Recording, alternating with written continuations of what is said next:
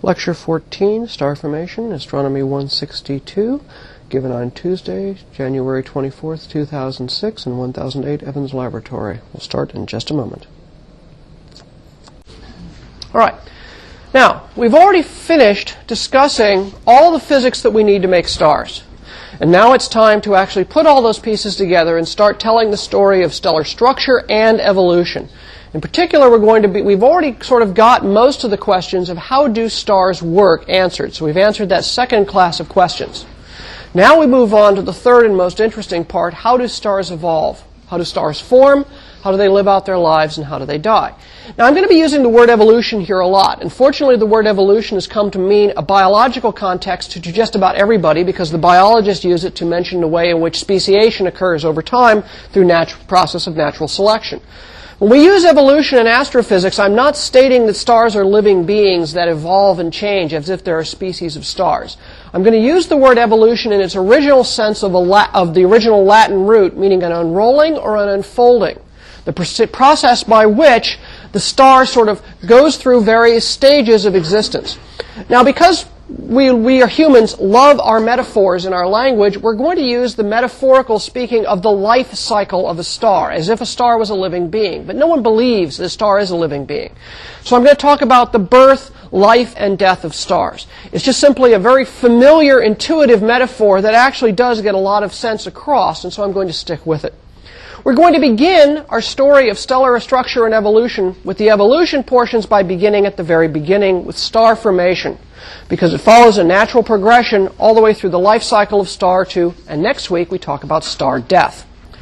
The key ideas today is look at what the raw materials of star formation are. They're going to be giant molecular clouds, very dense clouds of gas that live in interstellar space.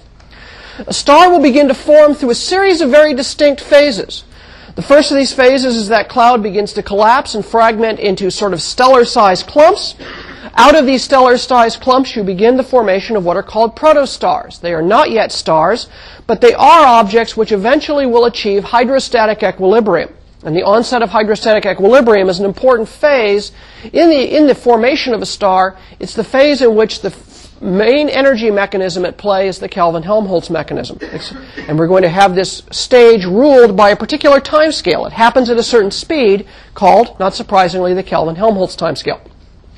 This is then followed by a pre-main sequence phase in which the star grows successively hotter in its core as it contracts under the Kelvin-Helmholtz mechanism until it reaches a temperature of about 10 million degrees where it can begin the ignition of hydrogen fusion.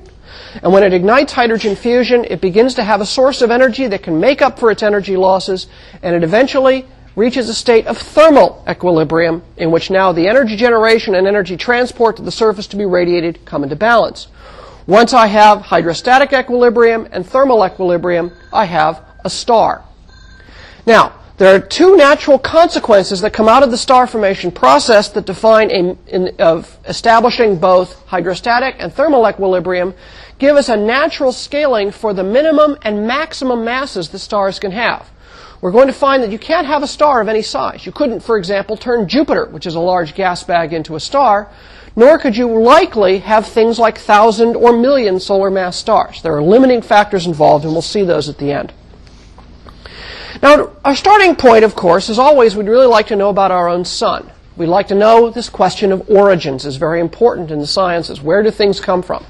If we look at the sun today, what I can conclude very simply is that the sun is old and in equilibrium. It is in two states of equilibrium. The first of these is that it is in hydrostatic equilibrium. Internal pressure is exactly balanced by gravity in its interior. The sun neither expands nor contracts. The second equilibrium is that the sun is essentially in thermal equilibrium at any given instant. That is to say that the energy transport from the core to the surface exactly is balanced by the amount of energy generation going on the core. Another way of putting this is that the amount of energy being generated in the core exactly makes up for the loss of energy at the surface due to the fact that the sun shines. Sun shines because it is hot. Doesn't need nuclear fusion. Nuclear fusion just acts to keep it hot for about 10 billion years, as we've seen before. If it didn't have nuclear fusion, it would be shining by Kelvin-Helmholtz mechanism. So the question at hand is not We've already understood, we've already addressed this question of hydrostatic and thermal equilibrium. What we want to address today is how did the sun get this way? How did it achieve this state of hydrostatic and thermal equilibrium? Well, it turns out that there are two steps to stardom. Now, I'm going to be right up front. I've told you at the beginning of this class that we're going to be dealing with material in this class that we know extremely well and other material that we don't know as well as we'd like because those are at the frontiers of our knowledge. I will be perfectly honest with you that we understand the basic physical outlines of star formation very well, and that's the story I'm going to unfold today. But in the details of star formation, as confronted by observations, we have a lot of work to do. So a lot of the things I'm going to be telling you today are really broad brushstroke outlines, but understand that underneath that, there are still a lot of mysteries, and the reason for some of those mysteries hopefully will become clear as, as the lecture proceeds. We've come to understand over the last two years that you can break down the process of star formation into kind of a two-step, two basic steps. There's two basic ends that have to be achieved. The first of these is the star must go from raw material to a state where it establishes hydrostatic equilibrium. We call this the protostar phase. Here all we're doing is we're trying to establish a balance between pressure and gravity. The second phase is where once having established the balance between pressure and gravity, you have to move, progress, or if you will, evolve to the point that the object which wants to become a star ignites nuclear fusion in its core and achieves thermal equilibrium. So remember, to be the sun, you have to be in both hydrostatic and thermal equilibrium, and you achieve them in two different stages. Now, admittedly, what we're seeing really is a continuum of processes from raw gas to formation of star. But by dividing it up into these phases, which are just demarked by whether you, when you first get to hydrostatic equilibrium and then thermal equilibrium, makes both physical and pedagogical sense in how the process will proceed. We call the thermal equilibrium phase the pre-main se- phase the pre-main sequence phase. And we can actually distinguish objects in space which belong to stars in both of these phases. And we'll look at what the time scales are that govern these phases and what we expect to see in each of these phases as the lecture progresses. So we need to start with raw materials. The raw materials is we go out and look at the galaxy and we say, where do I see stars forming? The place where I see stars forming is near clouds of gas and dust that fill the space between the stars. We call this the interstellar medium. Your note goes on a bit about the interstellar medium. I carved out that slide just to save a little time. Let's jump ahead to the raw materials. One of the principal components of the interstellar medium, in addition to sort of a general run of diffuse gas which fills most of space, is a small fraction of the mass of the interstellar medium is composed of cold, dense, dark and dusty giant molecular clouds. These are clouds of hydrogen in a molecular state, the H2 molecule. Normally, hydrogen in the universe would be found as atomic hydrogen because the conditions in space are not conducive for the existence of molecules. But if I can get a cold enough and dense enough place, the conditions out there are actually conducive to the formation of large quantities of molecular hydrogen, and in these objects, molecular hydrogen is the dominant form of hydrogen. The basic properties of these objects is that the giant molecular clouds earn their name giant. They're very large. They range in sizes from about 10 to 50 parsecs across. Remember that the mean distance between stars in our solar neighborhood is one parsec. That gives you an idea of how immense these clouds are. The total mass contained within a giant molecular cloud, of which a nice picture is shown here on the right, can be up to about 100,000 times the mass of the sun. These things are immense, but there's only a handful of them at, uh, at any given time in any region of the, of the Milky Way galaxy.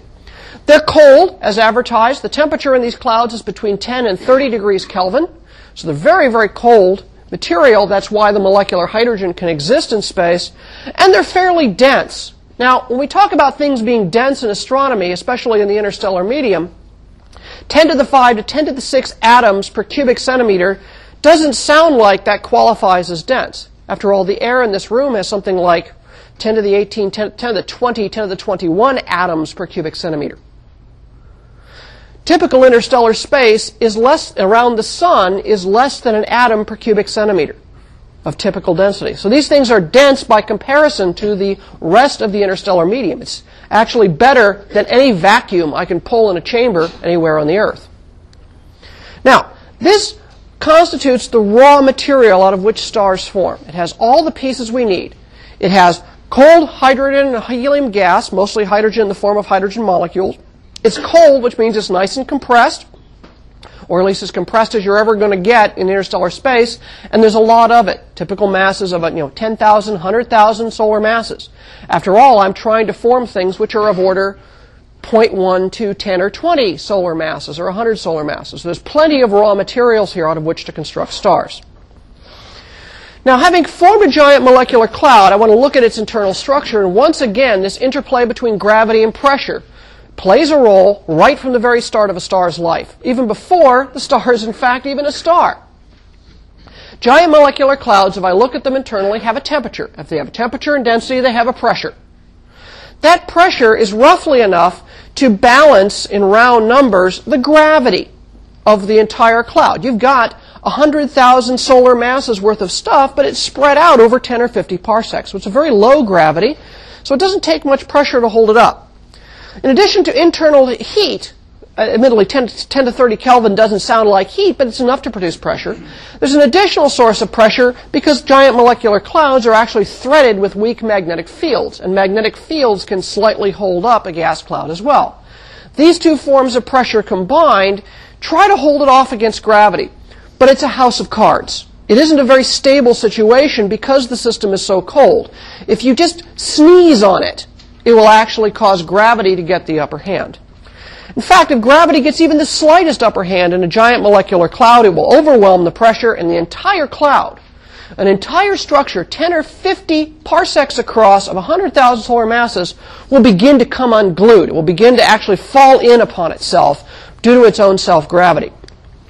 Now, the way you trigger this collapse, there's lots of different ways, and we are not sure which one is the most important. And the reason why we can't determine that is, in fact, all of these play a role in different contexts. For example, two clouds can bump into each other. The bump between them is actually sufficient to cause the clouds to fragment. And we actually see fra- cloud collapse and fragment on the interface between two clouds colliding together. If a nearby massive star explodes as a supernova, that blast wave rolling out through interstellar space can roll over one of these clouds and literally fragment it and cause it to collapse. It just hammer blows it, and that gives you enough external pressure to basically hammer it in and it just falls down on itself and collapses. The other thing that can happen is as the molecular cloud passes through a spiral arm in a galaxy, the changes of gas pressure in that spiral arm and its surroundings are thought by some people to be enough to actually trigger the collapse. The cloud suddenly finds itself pushed upon by the surrounding interstellar medium enough that gravity gets the upper hand and it poof, falls in. All of these mechanisms can probably work. Here's one example, in fact, where we can see the shape of it. We have a cold cloud of g- gas and dust kind of strung along here, and a giant massive star explodes at the end of its life and sends out a shock wave. As that shock wave runs into the cloud, it shoves and compresses it. That cloud then fragments into pieces, and those pieces form into stars. And in fact, this object in the space, a nebula called Henize 206, is exactly such an object. We see the round ancient bubble of a supernova remnant. We'll learn about those next week. But at the fringes of that, we see a very cold, dense molecular cloud that has been rammed into by this. And inside that cold, dense molecular cloud, these bright spots here are newly formed stars. So this is direct evidence that a supernova blast wave can in fact trigger star formation, triggering the collapse of a giant molecular cloud.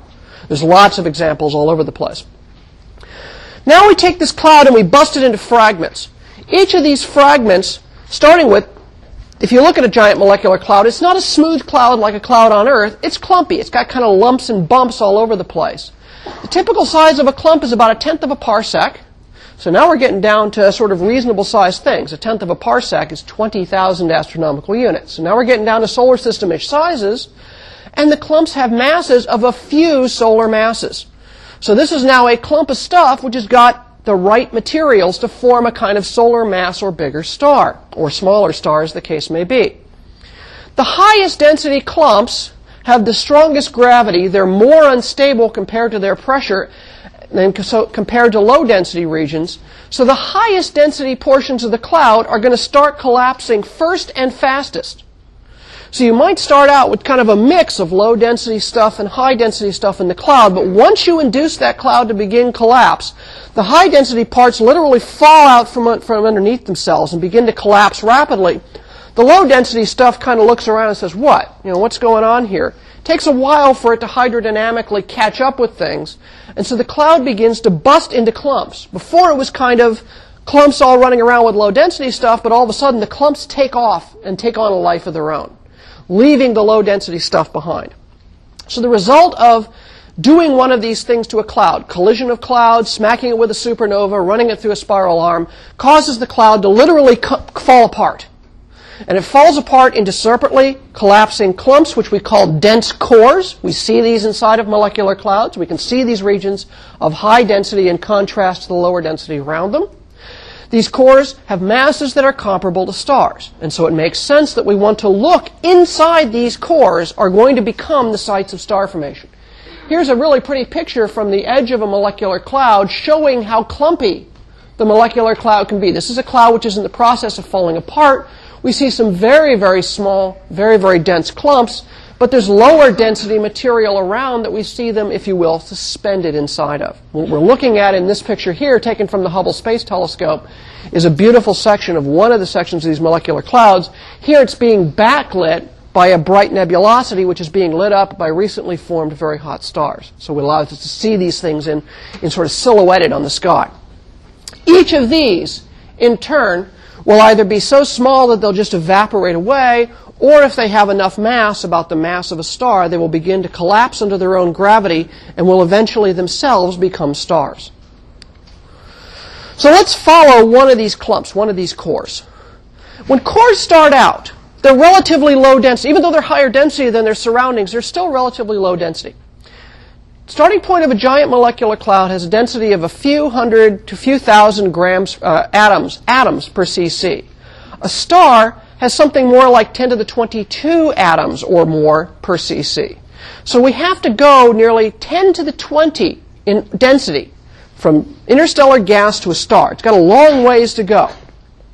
Now, when the star, cores start out, they're relatively low density. They're kind of transparent. As a consequence, photons can leak out. So even though they're compressing, and as they compress, they heat, radi- heat in the form of radiation, in the form of infrared radiation, can just simply stream out of the cloud. Now, yesterday we saw that in a dense star, that those photons have to random walk their way nearly a million years to get out from the center of the sun. But the sun is a formed star and very dense. The cores here are practically transparent, which means as you make the heat, you just almost immediately goes away. And so what happens is, instead of that heat going into building up internal pressure, it's radiated away because the photons can just stream out of the cloud easily.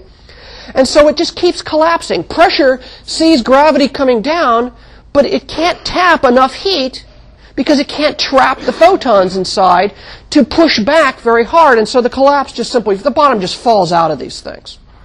But that doesn't continue forever because as time goes on, as the bottom is falling out, the density is getting higher. As the density gets higher, these clouds get more and more opaque. It gets harder for the photons to get out. The photons get trapped in the gas and scatter around, giving up their energy to it and heating it. So now you can begin to capture and trap some of that heat inside.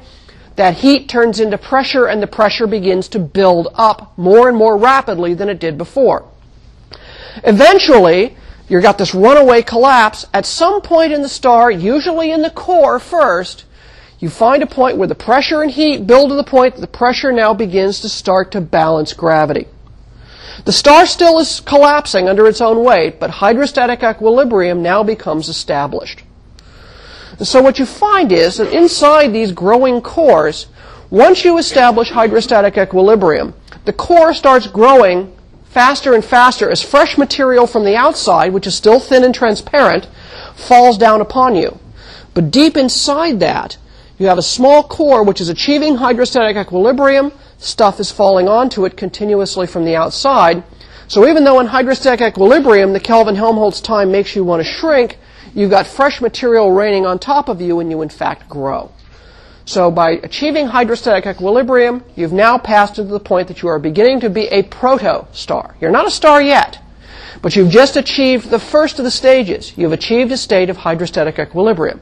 You've become dense enough and opaque enough that you can trap enough heat that you can become in hydrostatic equilibrium. Here's a movie showing this process of cloud fragmentation. This is a hydrodynamic simulation that the color here codes high density. So as you get yellow to white, you're getting higher and higher density. The cloud fragments in a very turbulent way. These things are not going to be simple, smooth little spherical cores. We're now going to see this sort of progress. You see a lot of the gas moving around. It's a very turbulent, dusty place. Now the movie is going to zoom in on this very, very dense section here where there's a series of these dense cores collapsing under their own weight. And you immediately see, when you see those white dots, those are protostars in this simulation. Those are places that have achieved hydrostatic equilibrium. This is the formation of a dense star cluster, so these protostars begin to interact with each other's gravity. The center of the star forming region can be very violent. You see, there's one star going off, whoops, with its disk moving away. Whoops. Hang on. Oh, have to be careful not to have the, have the button there. So it collapses down. You form very, very dense subclumps. The low density stuff kind of is slower behind it, so you see the cloud just fragment. It busts into pieces. As it busts into pieces, you begin to see much more denser cores form. We're going to readjust the density contrast because now there's nearly three orders of magnitude in density here. We'll follow the evolution forward. There's this dense little core complex in the middle here. We zoom in more and more on this thing, and now we're going to follow the evolution of the dense cores through the formation of protostars in here. And this is the formation of protostars. You'll see, for example, that they tend to be surrounded by rotating disks. They tend to be followed, the material falls down in pancakes because there's a little bit of rotation. So we're going to follow along here for just a couple minutes as this dense star cluster. There's a little edge-on disk getting blown off there, carrying out with that star. This is just a simulation. A lot of the details are not perfect here. Notice this rather interesting little supermassive little thing going on down here. We're going to actually zoom in on that here in the simulation. This is by an astronomer theorist named Matthew Bate, who did this beautiful simulation and put it on the web for everyone to grab. The time scale here is only about 250,000 years so far. The entire movie that you're going to see compresses 200,000 years of time, about 260,000 years of time into this movie. So you see that the dense cores fling out little, little protostars. The protostars are in hydrostatic equilibrium. Eventually, material rains down upon them, and you form a dense cluster of stars with still the lower density of gas surrounding them. This looks a lot like those pictures of star forming regions we just saw, where you see the gas out of which the stars formed and the hot stars that are forming within. So what we expect is that the protostar phase is going to be a very short-lived phase. It's a very, very rapid phase of evolution. The typical time scales are only between 10 and 100,000 years. That movie there that we just saw only lasted 260,000 years. That's kind of long, which means most of those things have already formed into protostars. Protostars in this phase are A, they're in hydrostatic equilibrium, so they've reached one of the first of the two goals to becoming a full-fledged star. They've now got pressure and gravity in balance but they're still deeply embedded inside of their parent clouds of dust and gas. In fact, here's a picture in the visible wavelengths of one of these so-called dense starless cores. But in fact, when we go to infrared wavelengths, which can peer through the dust, look there, shining away, is a bright, hot protostar. Protostars are going to be very hard to see. Now, while these are in hydrostatic equilibrium and still shrouded in a lot of the gas out of which they were born, because the protostar is the dense core at the center of these clumps, they're not yet in thermal equilibrium. They cannot produce enough energy by Kelvin-Helmholtz mechanism to make up for their energy losses, and so they will continue to contract. They will be in hydrostatic equilibrium only instantaneously. Now, there's a combination of things why it's so hard to observe protostars. The first of these is that this is a short-lived phase. You have to catch things just when they're in this phase, so they're going to be kind of hard to see. The other reason they're hard to see is they're buried deep inside of these molecular cloud cores. You have to use infrared technologies to get to the inside, or millimeter wave radio astronomy. And we're only just now getting the kinds of technologies, like the Spitzer Space Telescope here, that work in the infrared that can allow us to peer into these cores. So we're only just now beginning to get a good census of the protostars around us, but the fact that they're short-lived and hard to see means that we're only going to see a handful. Not because stars don't spend time, all stars become protostars, and there are 200 billion stars in the Milky Way. It's just like they don't spend very long in that phase. So we have a hard time catching them. That's going to be an important part of how we see rare objects.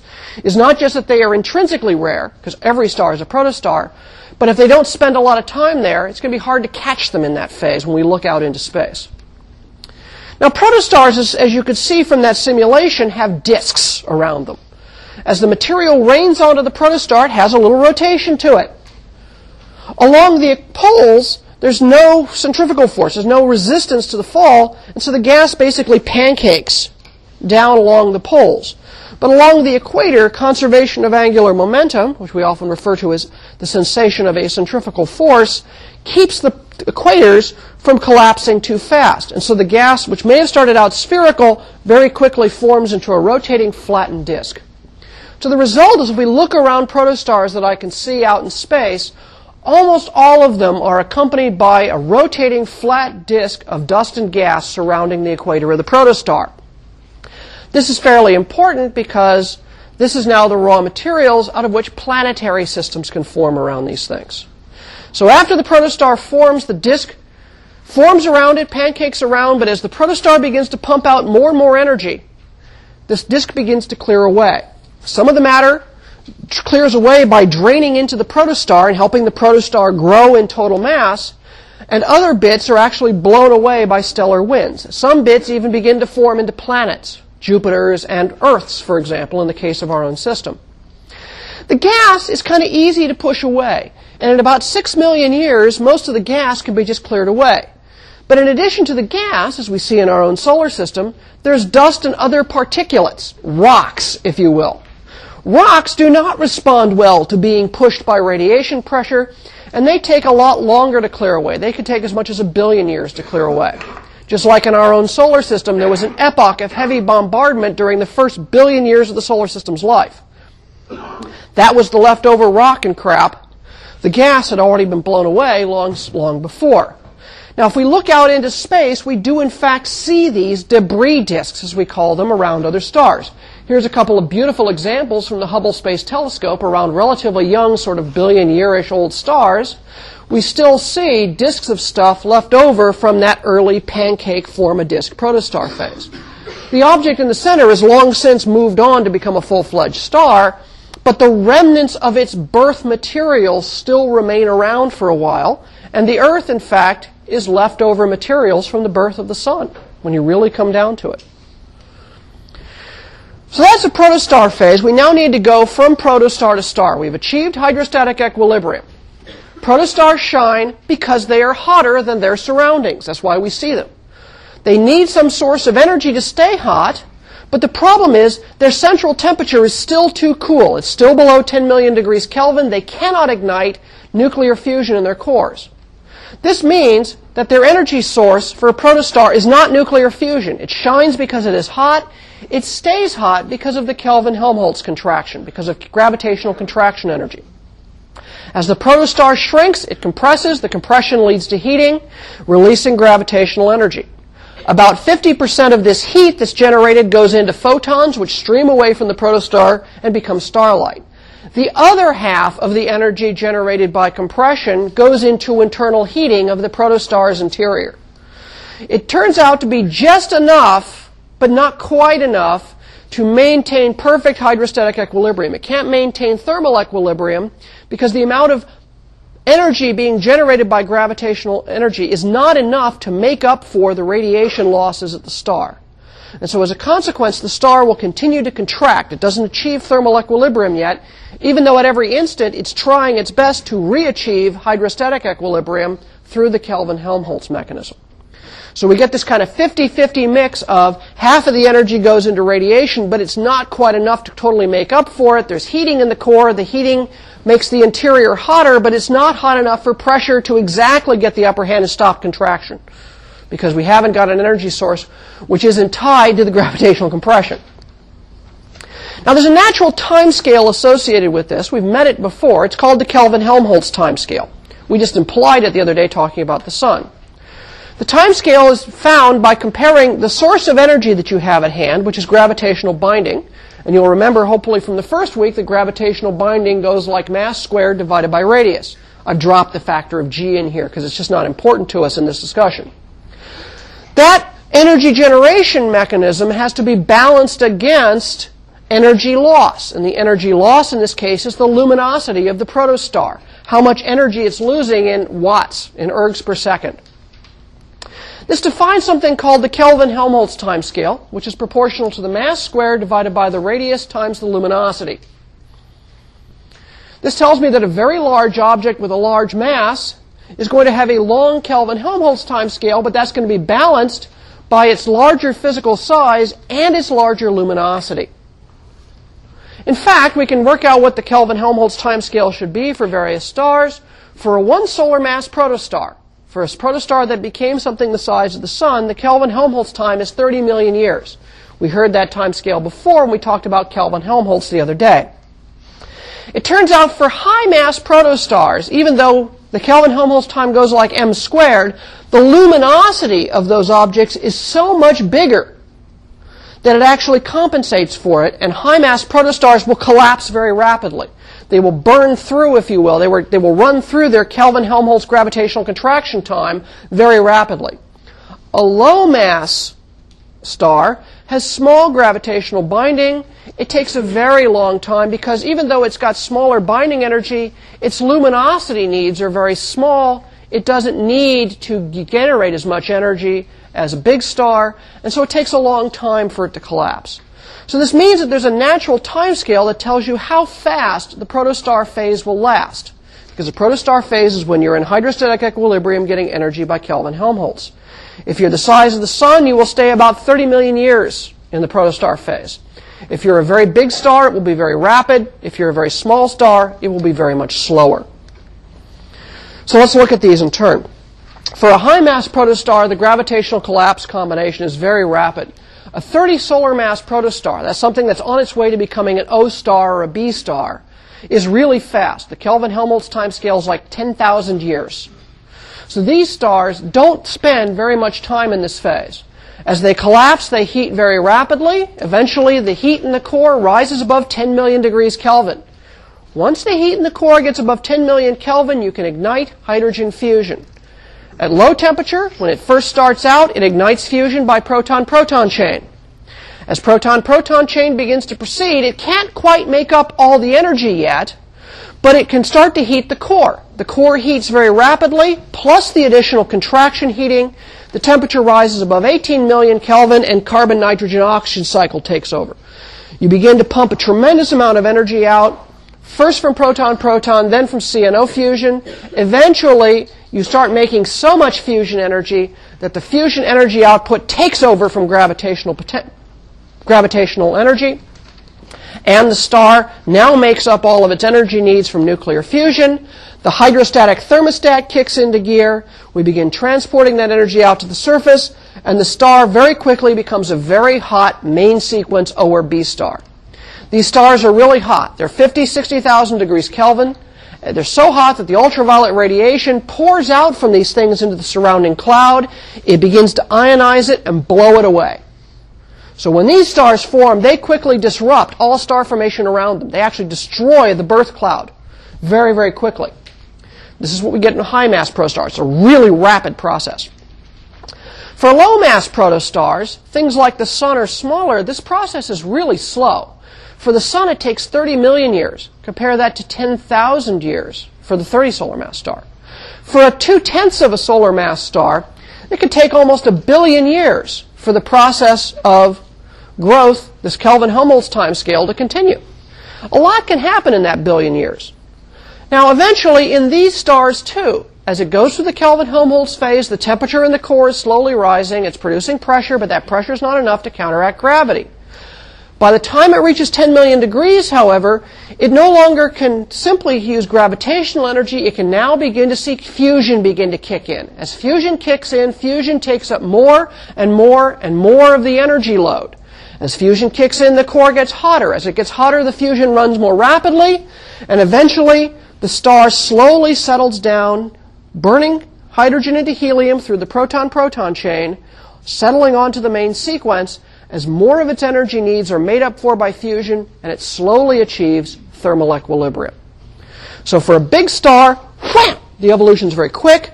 For smaller and smaller mass stars, it eventually reaches thermal equilibrium, but it takes a long time to do so. You settle very slowly onto the main sequence.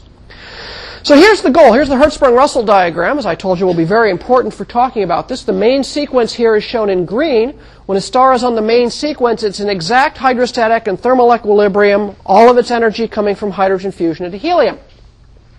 I'm going to start with stars of 15, 5, 2, 1, and a half solar mass. And I'm going to say, you're all going to start your formation. You've all reached the protostar phase at the same time. Go. Well, the 15 solar mass star just goes whipping across the diagram. Bam! 10,000 years, right on the main sequence. That half solar mass star kind of says, yeah, well, you know, I can do this Kelvin Helmholtz thing for a while. I can do this thing for about uh, a billion years. Oh, well, now I'm hot enough. Okay, I'll make fusion. It's a very slow, stately process. It kind of meanders downwards. This is going to be important because I can look out into a place in the universe where stars are just now forming of all different masses, and I can get an idea of how far along that process it is by saying which stars are on the main sequence now and which are still on their way there. O stars will reach the main sequence first, followed by B, A, F, G, K, and M stars. Lower mass stars reach the main sequence later than higher mass stars, even though they started at about the same time. At that cloud fragmentation started at the same time. Some you have big fragments, some you have small fragments. It's a drawn out process which carries some knowledge of its mass through this Kelvin Helmholtz timescale. That'll be important to us when we go to observational tests of, of, of later. Now, as the core begins to heat up, more hydrogen is fused into helium. The core temperature and pressure rises. As you pump more heat in from fusion, the pressure begins to build faster than it does by gravitational compression. That buildup in pressure eventually rises to the point that the core contraction can stop completely. It shuts down the Kelvin Helmholtz mechanism because I now can produce all the energy I need from nuclear fusion without having to tap my gravitational binding energy. So we achieve perfect pressure gravity balance and we achieve thermal equilibrium deep inside the star in the sense that hydrogen fusion energy generation is now exactly what I need to balance luminosity. Early in the phase, I'm making energy by fusion, but it's not enough. And so I'm making less energy than I'm able to, than I'm radiating away because my luminosity is fixed by how big I am and how hot I am.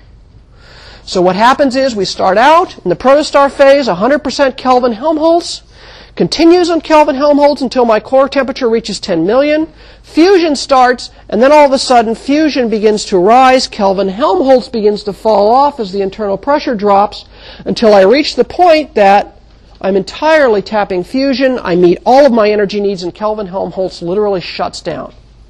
At that point, I reach what's called the zero age main sequence.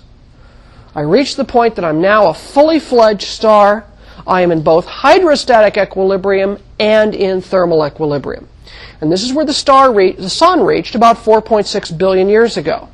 Its protostar phase probably lasted about 30 million years. But once it ignited helium f- hydrogen fusion in the core, its internal structure began to modify, the contraction began to slow. When it made up enough energy from fusion to match a solar luminosity, it stopped moving and sat down on the zero age main sequence. it become a full-fledged star.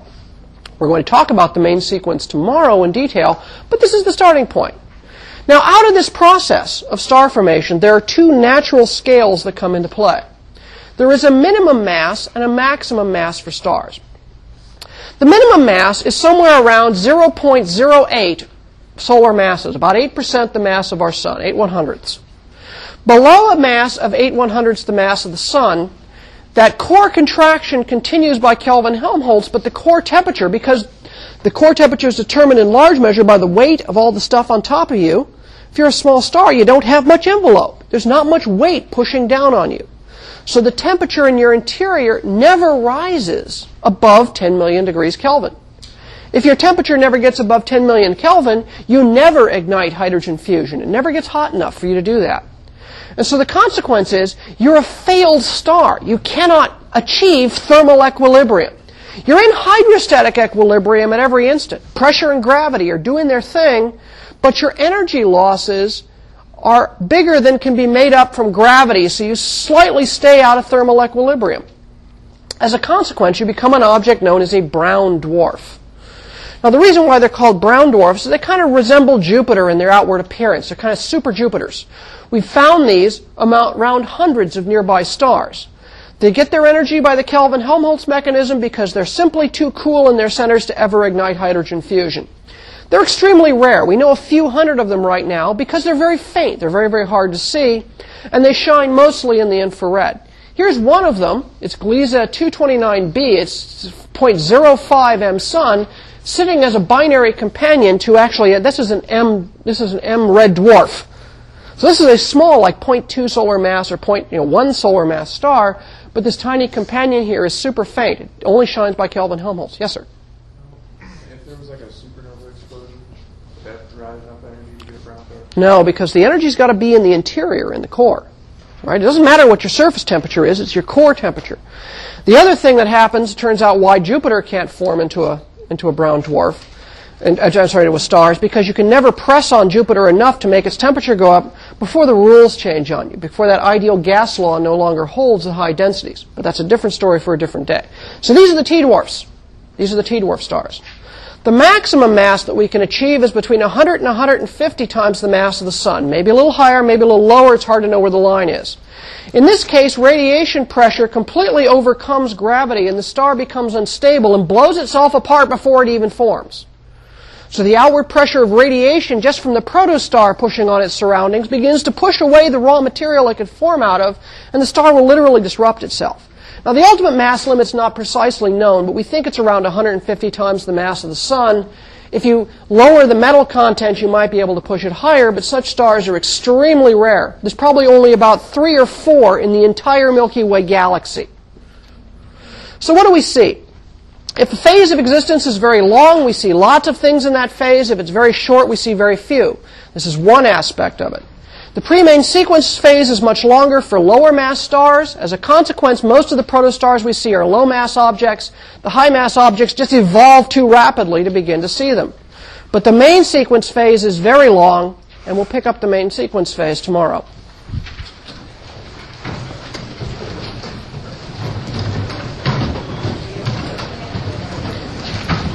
Okay, for those of you who haven't picked up your homework, they're available up here.